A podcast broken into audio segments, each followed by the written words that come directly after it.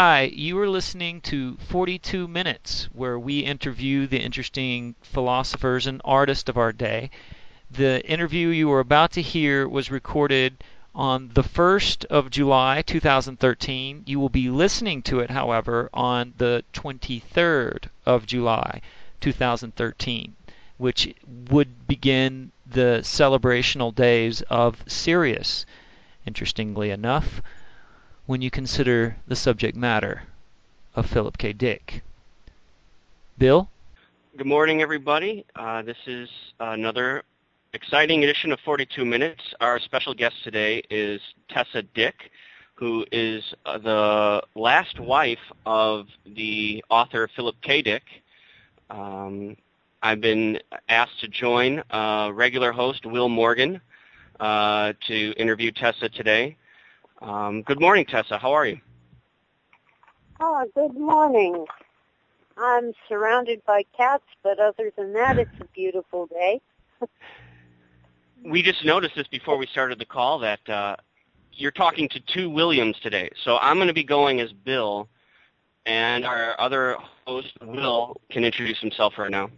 Hi, I'm Will Morgan. You can call me Will. Um, okay. or Will 1 and Will 2, as we've already established before. Um, so have you always been, I mean, uh, during the period in Phil's life that we are talking about tonight, there's a lot of talk about cats. It's interesting to me mm-hmm. that we're talking about cats now. Is there anything that you know you would like to set straight as far as the cat stories go? The cat stories. Well, him saying that he had a, a psychic link with his cats, and that the cats ended up getting uh, cancerous or, oh, or dying early, and things of that nature. Oh, that was Pinky. Uh, shortly after I moved out of the house, Mom left Dad, and she was going to send Pinky to the pound. So Phil and I rescued him. Uh, Pinky is short for Pinkerton, the world's greatest, the first and greatest private detective. Pinkerton men. Yeah, I know Pinkerton. A private mm-hmm. dick. so Yep. So what happened with with Pinky? Well, he disappeared for a month. We had actually gotten an, another cat when Pinky turned up outside fighting with the new cat. So we had to give Fred back to the girls who had given him to us because they didn't get along. And we have no idea where Pinky was, but when he came back, he, he was um, ill. And eventually we had to take him to the vet, and they tried to uh, do surgery because he had tumors on his kidneys. But the the doctor called me during the surgery and said, "I'm I'm sorry, but it would be kinder to uh, just never let Pinky wake up." Mm. So we decided to go ahead and let Pinky never wake up. Mm. So when you first met and, Phil, it was in uh, 1972, right? Right, July. I'm not and, sure which day, but the first week of July. And I read uh, your book, Remembering Firebright. It's an excellent book.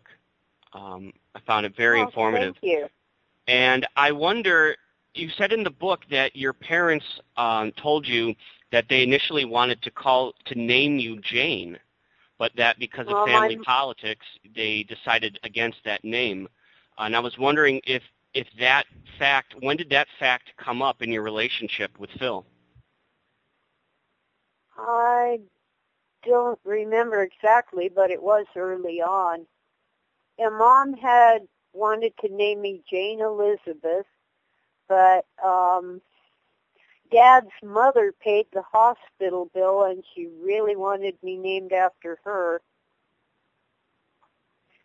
So I ended up being Leslie. spelled the man's way because that's how her name was spelled, because she was named after her father. He didn't have any sons. Oh, I see. Do you recall any chance that when you related this story to Phil, how he reacted? Oh, he was um, always looking for similarities between women that he met and his twin sister who died in infancy. He, he believed that she would be reincarnated and he would meet her someday. In your book, course. you you kind of reference the style of your relationship often as cocooning. In that you know you lived in uh, the house together. Neither of you had driver's licenses, and that you spent most of your time uh, together, sort of in a solitary environment. Do you think it was a conscious decision for, by Phil to sort of recreate the sort of living space of the womb that he shared with Jane? I hadn't thought of it that way, but he had agoraphobia. He was afraid to leave the house. sometimes he would, it, we were in an upstairs apartment, and sometimes he would start downstairs to get the mail and be unable to make it and run back in. And he was also afraid to drive. He um, always tried to find things in walking distance. Yeah, it, But, it appears that he had very bad luck with cars. Yeah, especially a certain Pontiac convertible that broke down on the uh, freeway out in San Rafael, up in Marin County. Of course, if he if it hadn't broken down, he might have been home when uh, people broke into his house and trashed the place. this is that the would the not have been good. that was when the the filing cabinet got blown open. Is that Yeah. Um, and it wasn't even locked. They didn't bother to try the door. They just blew it up. That's bizarre. You know, I wanted to uh, discuss an element of that day in particular, the way that you write about it in Remembering Firebright. Uh, this show, 42 Minutes, is is sort of obsessed with the concept of synchronicity, and and it's it sort of informs um, a lot of the ideas that the hosts here and the guests have, and it's a subject that we we're always trying to dissect and learn more about. And I think there's something very synchronistic about that day, um, as referenced by the information you provide in Firebright. Uh, you reference a gentleman named Hal Kinchin. That's the name he gave to Phil. Yeah, okay, so Hal, obviously, uh, when I hear Hal, I think of the computer in 2001, A Space Odyssey. Of But when. I hear when I hear Kinchin, I th- I think of um, the character of Stephen Dedalus in Ulysses, Hmm. because that the nickname that Buck Mulligan gives him is Kinch. oh, and- I hadn't made that connection. But And I, you- I do know that Phil read all of uh, James Joyce's works uh, re- more than once, too. Absolutely, and you reference that in the break-in. Uh, Phil says that thousands of notes that he had made on Finnegans Wake were in that safe, and those were taken along with, you know, empty bank checks and tra- uh, manuscripts and stuff. But I just wanted to ask you, did Phil, the fact that you remember that notes on Finnegans Wake were stolen, was that something that he felt particularly uh, despondent about that those were taken from him? Oh, yes. What he- he wanted was some academic recognition. He never earned a degree, but he did attend UC Berkeley briefly, majored in philosophy.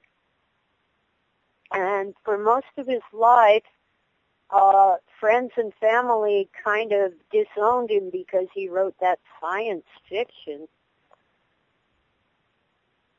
And, and it really irks me today when they, they proudly proclaim their relationship to him when they treated him like dirt while he was alive.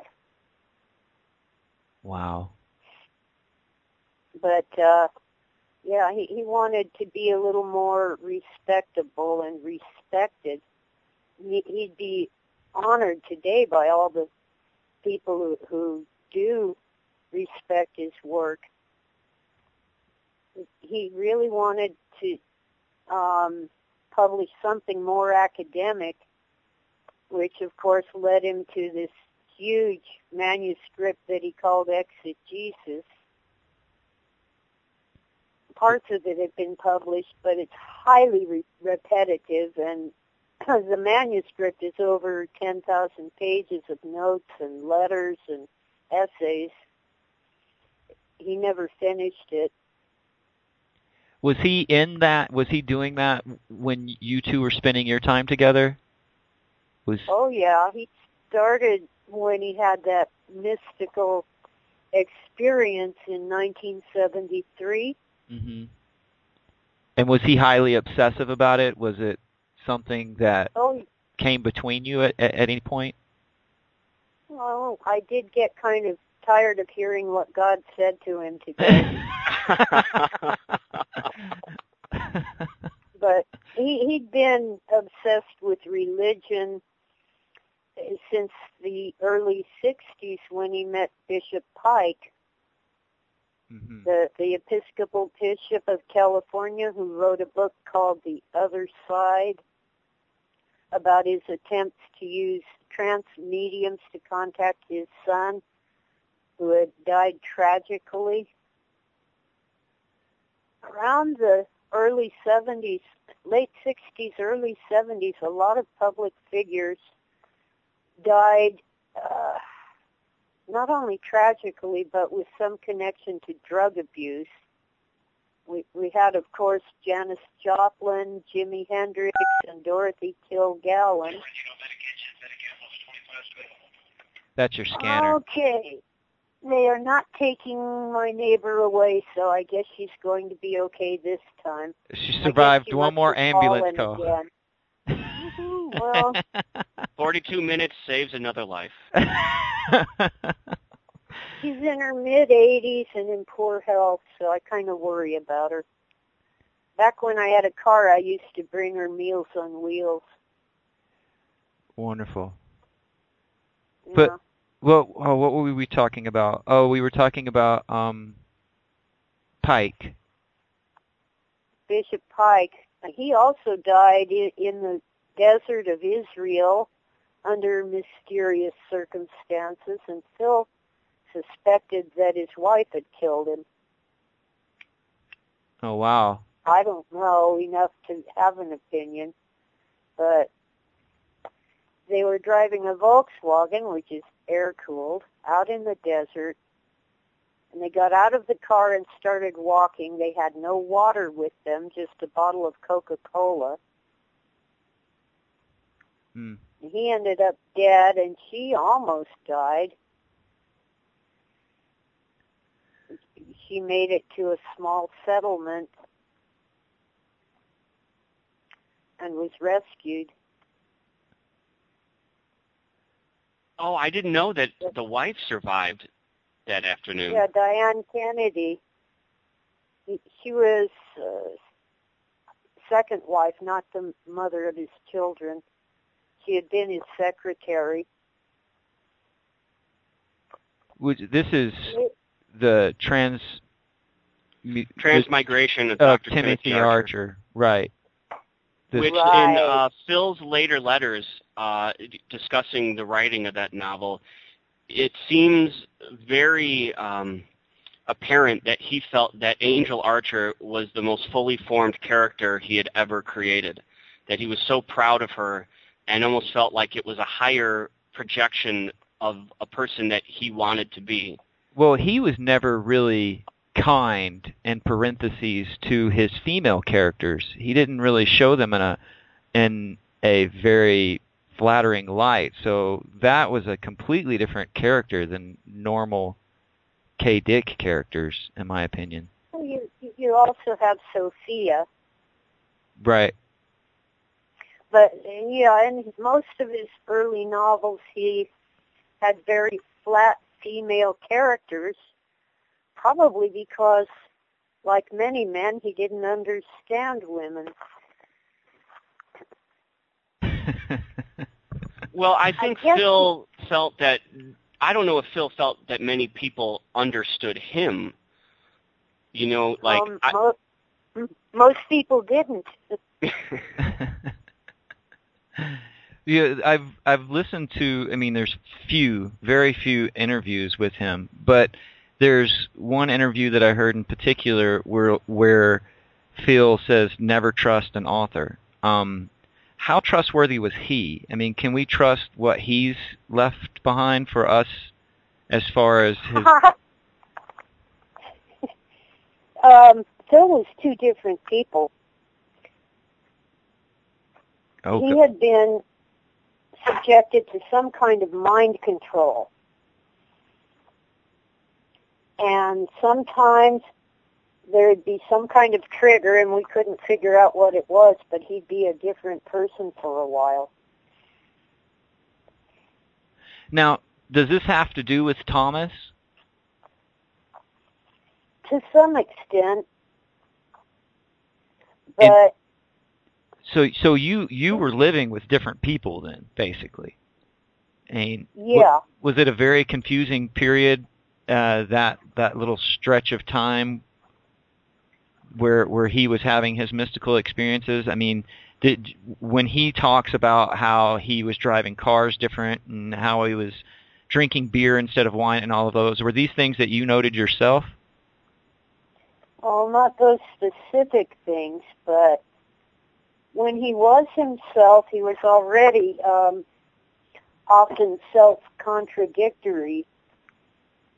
He would uh, change his mind or remember something differently or just uh, delve into paradox. He loved paradox. but when he wasn't himself, he was um, uh, no longer close to the cat. The cat who always sat on his lap wouldn't come near him. This was And- Pinky. Pinky. Well, this was af- after Pinky. We had Harvey Wallbanger. He was a black si- half Siamese cat with crossed eyes, and he would walk into the walls, so we called him Harvey Wallbanger. that's awesome. Oh man, that's that's classic. So this cat would have nothing to do with him when he had changed personalities. right. And you assume, okay, so in Radio Free Albemuth, he talks about being basically held captive and then threatened that his books would take on a life of their own written as this uh, secret society would want them written. I mean, do, do you see any parallels in, in his popularity nowadays in Hollywood? Uh, do you feel like somebody has hijacked the name of Philip K. Dick at all? Well, if you have read the books and the stories, uh, you begin to realize that Hollywood bought the title, not the story. Right. Uh, basically, um, in particular, Total Recall is like a cheap remake of Star Wars without the, you know, fights in space, but with the scene in the bar and stuff like that. Oh, I see. That's that's that's a good point. That's a good point. I never put that together. Mm, to well, kind of bring this back to uh, a person that we referenced earlier, uh, Hal Kinchin. In Firebright, you discuss how it was this Hal Kinchin who told Phil one night uh, about the big conspiracy that Uh, there was a cabal uh, that was basically of science fiction writers who were encoding messages into their novels to get them out to the public, and that Phil was Right. somehow related to this. So was this an idea Uh-huh. that crept into Phil's brain in 1971 that sort of influenced him for the rest of his career? Well, I think that's why he became two people. You see, Hal said to Phil that if he did not agree to cooperate, they would simply kill him and, and have a double write his novels. Mm. And then shortly after that, Phil went to Canada as a guest at a science fiction convention. I think he was the guest of honor. And he intended to stay there and never come back after um, the terrible things had happened in San Rafael. But while he was there, he um, he found himself in the back of a limousine with two men in black, one on each side of him. They were talking to him, but he couldn't remember what they said.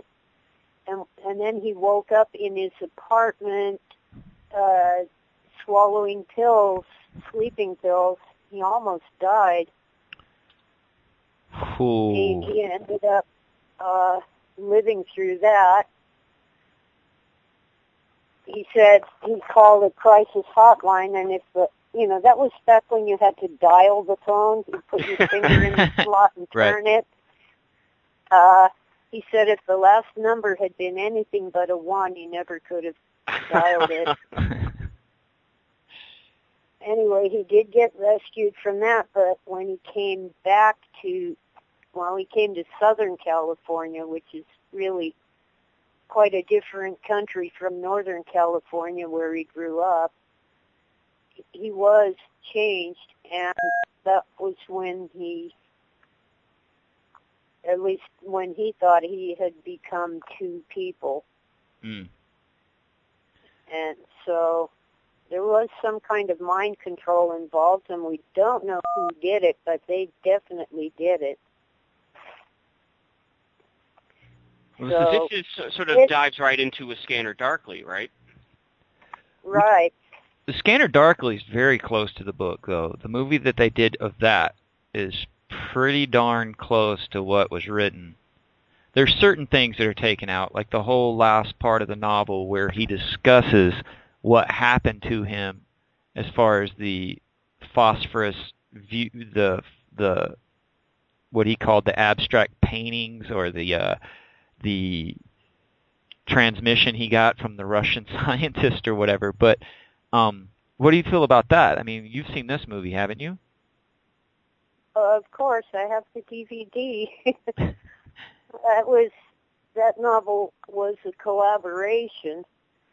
Uh, of course, he was in control ultimately, but but I participated in it till I was sick of it. I thought if the galley proofs came back one more time, I just could not proof them again. I see. I see. But- How do you feel about that movie, at least? Well, I find it interesting that that one didn't make much money. Mm. No car chases, no uh, shoot 'em out, shoot shoot shoot 'em ups, Yeah. or shootouts. It's more cerebral, which is how Phil's work was. hmm And how do you feel feel about Radio Free Albemuth, the the new movie that has been made independently and its troubles finding a distributor? I think that's a shame. I'd really like to see it, but you know, if it isn't getting distribution, they do have a um, oh, what is that website? A fundraiser on Kickstarter. Uh, that's it. Yeah. So I've been sharing that link on Facebook and Twitter and so forth. I need to get it up on my blog, but I guess the NSA is, is slow readers. They haven't let me log into my blog in a while. That's classic. They don't want me to write more until they've read what I already have. so, so do you feel that there's foul play as far as getting the true story of what happened to Phil out? Oh, I think it's primarily human nature, but okay, uh, somebody's manipulating human nature, which isn't that hard to do. You know, nothing to see here. Just walk away. Well, I, I I love this whole mind control aspect. I mean, because I heard there's one story about the incident that happened with the filing cabinet, and somehow somebody mentioned that it was Phil who did it, but that didn't make sense to me before because Phil got interested. I heard in that theory. He was like, "Wow, what would be my motivation for blowing my own filing cabinet?" But under these th- this insight that you're giving me, that makes complete sense. That's well, he did admit to faking a burglary some several months earlier than that because people were threatening him and he wanted a little more police protection than he was getting. But he didn't do this one. Not he didn't have access to explosives. Uh-huh. And he wouldn't know how to use them if he did. Plus, um it wasn't just the explosives. There were wet towels and and asbestos all over the carpet and uh, all the food in the kitchen was dumped out of the refrigerator and the cupboards in a big mess on the floor. And the door had been smashed open. They actually knocked the doorknob off and kicked the door open. It, it's just not possible that he could have any one person did all that. And they didn't take any valuables well, nothing valuable that someone could pawn, but if someone was interested in his thought processes and the ideas that he drew upon to oh, create oh, yeah. the fiction he made, then yes, that what was inside that that file cabinet would be like downloading, you know, Shakespeare's personal diary or uh, you know Stanley Kubrick's well, notes on 2001. It would be extremely valuable to someone who knew how to use it the greatest loss was the manuscript of a novel he had written. He did save uh, the manuscript of Flow My Tears, the policeman said, because his lawyer had a copy, uh, his divorce lawyer had a copy. but there was another novel he had written about the police state and it's gone forever. He said he just couldn't write it again. It brought on this fear that his house would get ransacked again. Now, the day of the break-in, it is the same Hal Kinchin who calls Phil and says, meet me out at a restaurant. And Phil goes with his friend Stephanie and right before they leave, they realize that Hal has told them to meet at a chain restaurant, of which there are two. So right. Phil goes to call Hal back, and all he hears on the telephone is SolarCon 6. Yeah, that was before caller ID. right. so, so Hal didn't know who called. So well, this sounds like don't a know. But this is when Phil's car breaks down out on the highway, preventing his return home for several several hours. Yes, and uh, the mechanic said that someone had uh, bent the choke cable so that it was running too rich. Cars don't aren't like that anymore. They don't have chokes and carburetors. Right. I miss that too. I can't even change a spark plug anymore. Can't find them. Right. Now this is kind of a jump here, but I want to see if there's any possibility that it relates in any way. You write in Firebright about, you know, after the break-in, after you and Phil are living together, that there was a uh, group that met once a week over at your place uh, to watch movies on a film projector And one of the Well- people who was in this group is Barbara Hershey. Well, this was uh, more like once a month, and Barbara Hershey came only that one time. Hmm. Okay. She was uh, calling herself Barbara Hershey Seagull at the time. Uh, she had seen a seagull die out at the beach in Malibu, and it really um, affected her. She was sad about it. so she was kind of always known as a hippie, and at this time would be kind of her most hippiest stage, right? Mm-hmm. Now, I find it interesting too that uh, I'm imagining that the reason she was over there is because she was a fan of Phil's work. Right. Now, Hershey uh, is famous for being in Martin Scorsese's uh, Last Temptation of Christ. Hmm. And oddly enough, and I don't know if it's true or not, you know, you can only take Wikipedia with a grain of salt, but in that uh, article, they state that it's Barbara Hershey that turned Martin Scorsese on to the book uh, Last Temptation of Christ, that he didn't know the book until Barbara Hershey brought it to him. So I'm wondering if Barbara Hershey brought the works of Philip K. Dick to many uh, Hollywood uh, directors or luminaries. Well, I don't know, but it's a distinct possibility. Also, um, a number of uh, students at, at UCLA's uh, filmmaking school were into Philip K. Dick. Um, most notably, what's his name? Uh, Criminy. Uh, not George Lucas, um, although he might have been a fan. Another Spielberg? director.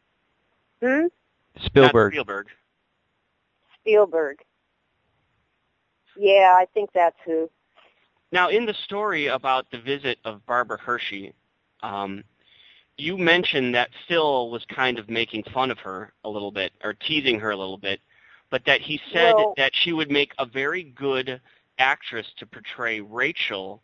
But in your uh, in Firebright, you say Rachel from Ubik, but I don't recall a major character in Ubik named Rachel. So I'm wondering if maybe he was referencing her being Rachel from Do Androids Dream of Electric Sheep. Hmm. Well, I might have had the name wrong, but I had the right book because there was a um, film option on Ubik at the time, and Phil was writing the screenplay. Let's see if I can come up with her name. Oh, I, the the precog with the the talent to make time. Pat. Yeah, uh, Pat, Pat Conley, I think. Nice. Yeah. All right. Well, he might have changed her name in the screenplay too. He had a thing about the name Rachel.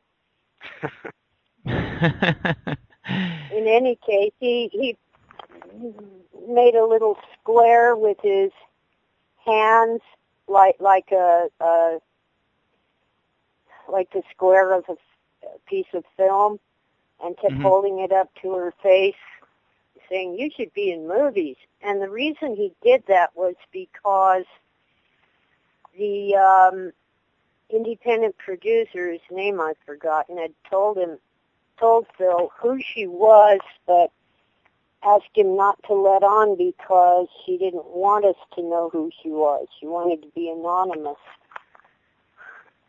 So he was forcing her to tell him who she was. He did that once before when the girl down the street told us that her new boyfriend was an undercover cop, but she wasn't supposed to tell anyone. So when we went to visit the two of them in their apartment, Phil brought a tin of Dean Swift snuff and told the guy it was cocaine.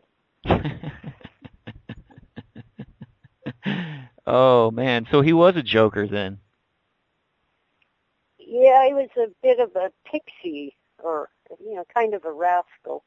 Okay. So uh, this is interesting because you you guys are talking about um, these movies that he watched. In Valis, there's a very interesting segment where he basically analyzes the Mother Goose movie, and that's a lot of what the individuals who listen to this podcast do. I mean, we're we we have this whole system where we uh, look at hidden symbolism and, and whatnot in movie. Is this what I mean? Is this a common thing that he used to do? Did he watch movies and and rant about them afterwards? Uh, he didn't actually watch very many movies in the theater. Mm-hmm. Uh, once again, he had agoraphobia. Mm-hmm. Uh, but he did watch them on television, and he read the reviews the the in the Sunday paper, the New York, mostly the New York Times reviews, but also Los Angeles Times reviews of books and movies. And he could um, convince you that he had seen the movie when he hadn't. He was that good just from reading reviews. Wow. He did see uh, Soylent Green. That's the one where where right. Charlton Heston shouts, "Soylent Green is people." Yeah. Yeah, but he didn't um say anything bad about it. He liked it. So, I mean, the, what I'm getting at is a lot of people wonder about what movie inspired that whole segment in Valis. It, was there anything like that? I mean, he he talks about watching TV and seeing the the commercials that highlight King Felix's name and stuff of that nature. Was this part of his crazy? I mean, did he ever talk to you about things like that? He had uh, a vision of, of a King Felix in the form of a cat, a cartoon cat. Right. Yeah. Felix. Felix the cat. I I think in some ways that movie scene might have been inspired by um oh lord the Manchurian Candidate. Wow, so we're back to the mind control again. Yeah, he had seen that movie before it got banned after JFK was shot. Right. So he saw he saw the relationship in his own experience as, as being two different people or being mind controlled. He saw that played out in the Manchurian Candidate, which almost confirmed what he thought about himself. And he would not allow a deck of cards in the house because if you recall, the Manchurian well, the uh, mind control subject would play solitaire, and when he saw the Queen of Diamonds, he would uh, obey his controllers. Right. So he didn't want to be triggered. Me. He he. I this... think he was afraid that I would be triggered. He always suspected that I was planted to to do something bad to him. Was it a good relationship between you guys? Far off the mark. He was mostly good and close. We had our uh, I don't want to say fights, I guess disputes, heated arguments. But uh, I can't even imagine what arguing with Philip K. Dick would be like. well, I don't know. It isn't easy to argue with me when I'm passionate, but you know, I wanted to uh, ask he, you this he question. Would start arguments. Hmm? He would start. Keep going, Tessa. Keep going, Tessa. Oh, he would just start arguments over trivial things, and I was didn't really care about the subject of the argument. I just didn't want to argue, so I, I'd leave the room, and he'd start that. You're mad at me. No, I'm not. Why are you mad at me? I'm not mad at you. Yes, you are. God. Can't win in that one. yeah. Well, what did Christopher think about this? What did Christopher think about his dad? Well, he was very close to his dad. Spent a lot of time with him. And, uh, you know, lost him way too soon. Still can't uh, even watch uh, YouTube videos of his dad. It, it makes him cry. Wow. You know, he was a character in, I think it was Bishop Timothy Archer as well. He was Emmanuel. Uh, the short nickname was Manny. Divine Invasion. Ah, that's right. Wow, so Manny was based off of Christopher. Yeah. That's crazy. Uh, So he passed the Uh, torch on yes. to. Well, he well Well, you Manny know, is there's savior, a so- fine line between genius and madness. It's easy to cross, we especially, especially when someone messes with your head. we you know Tessa, we are coming down to the bottom of our 42 minutes now, and it's it's almost saddening because I wish we had more time to talk to you today. So, Well, so maybe we can do this again sometime. I would love to, if that's all right with you. I would absolutely love to bring you back on again. That would be fantastic. Um, but in, until then, I was wondering if you'd go ahead and and tell the listeners uh, where they can find your work and, and what you would like them to be into. Well, um, all of my work is on Amazon, and most of it is on Kindle. If you look around, you can find some things on other websites, but Amazon's the best place. And my most recent novel is called Fallen Angels. It's uh, a sort of science fantasy in which the survivors of an exploded planet take refuge on the Earth. Wonderful. and uh yeah and and people live here too there will be a second one if i ever find the time to write well, like you I know, said, like like most writers i'm busy making a living is there anything you'd like to add, Bill? Oh, I just wanted to say thank you for joining us today. It's an honor to speak with you, and I look forward to whatever new work you're able to bring out. Oh thank you oh and don't forget Firebright a memoir Absolutely. about Highly Philip recommend K. Firebright. Dick. yeah Awesome. Well, you have a wonderful day, and until we meet again, um,